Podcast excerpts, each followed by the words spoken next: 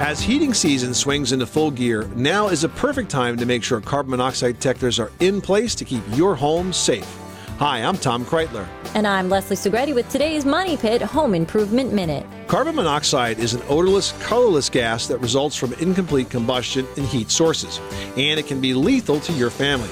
Prevent the risk of exposure to this silent killer by equipping your home with carbon monoxide detectors. Now, most states require residential installation of carbon monoxide detectors, and they should be stationed in every zone of your home reached by a heat source. You can choose from a range of sizes and styles, including units that combine smoke and carbon monoxide detection. Check and test your detectors twice annually, and if they go off, heed the warning by evacuating your home and calling 911. I'm Leslie Segrete. And I'm Tom Kraeutler. For more Money Pit home improvement tips, visit MoneyPit.com.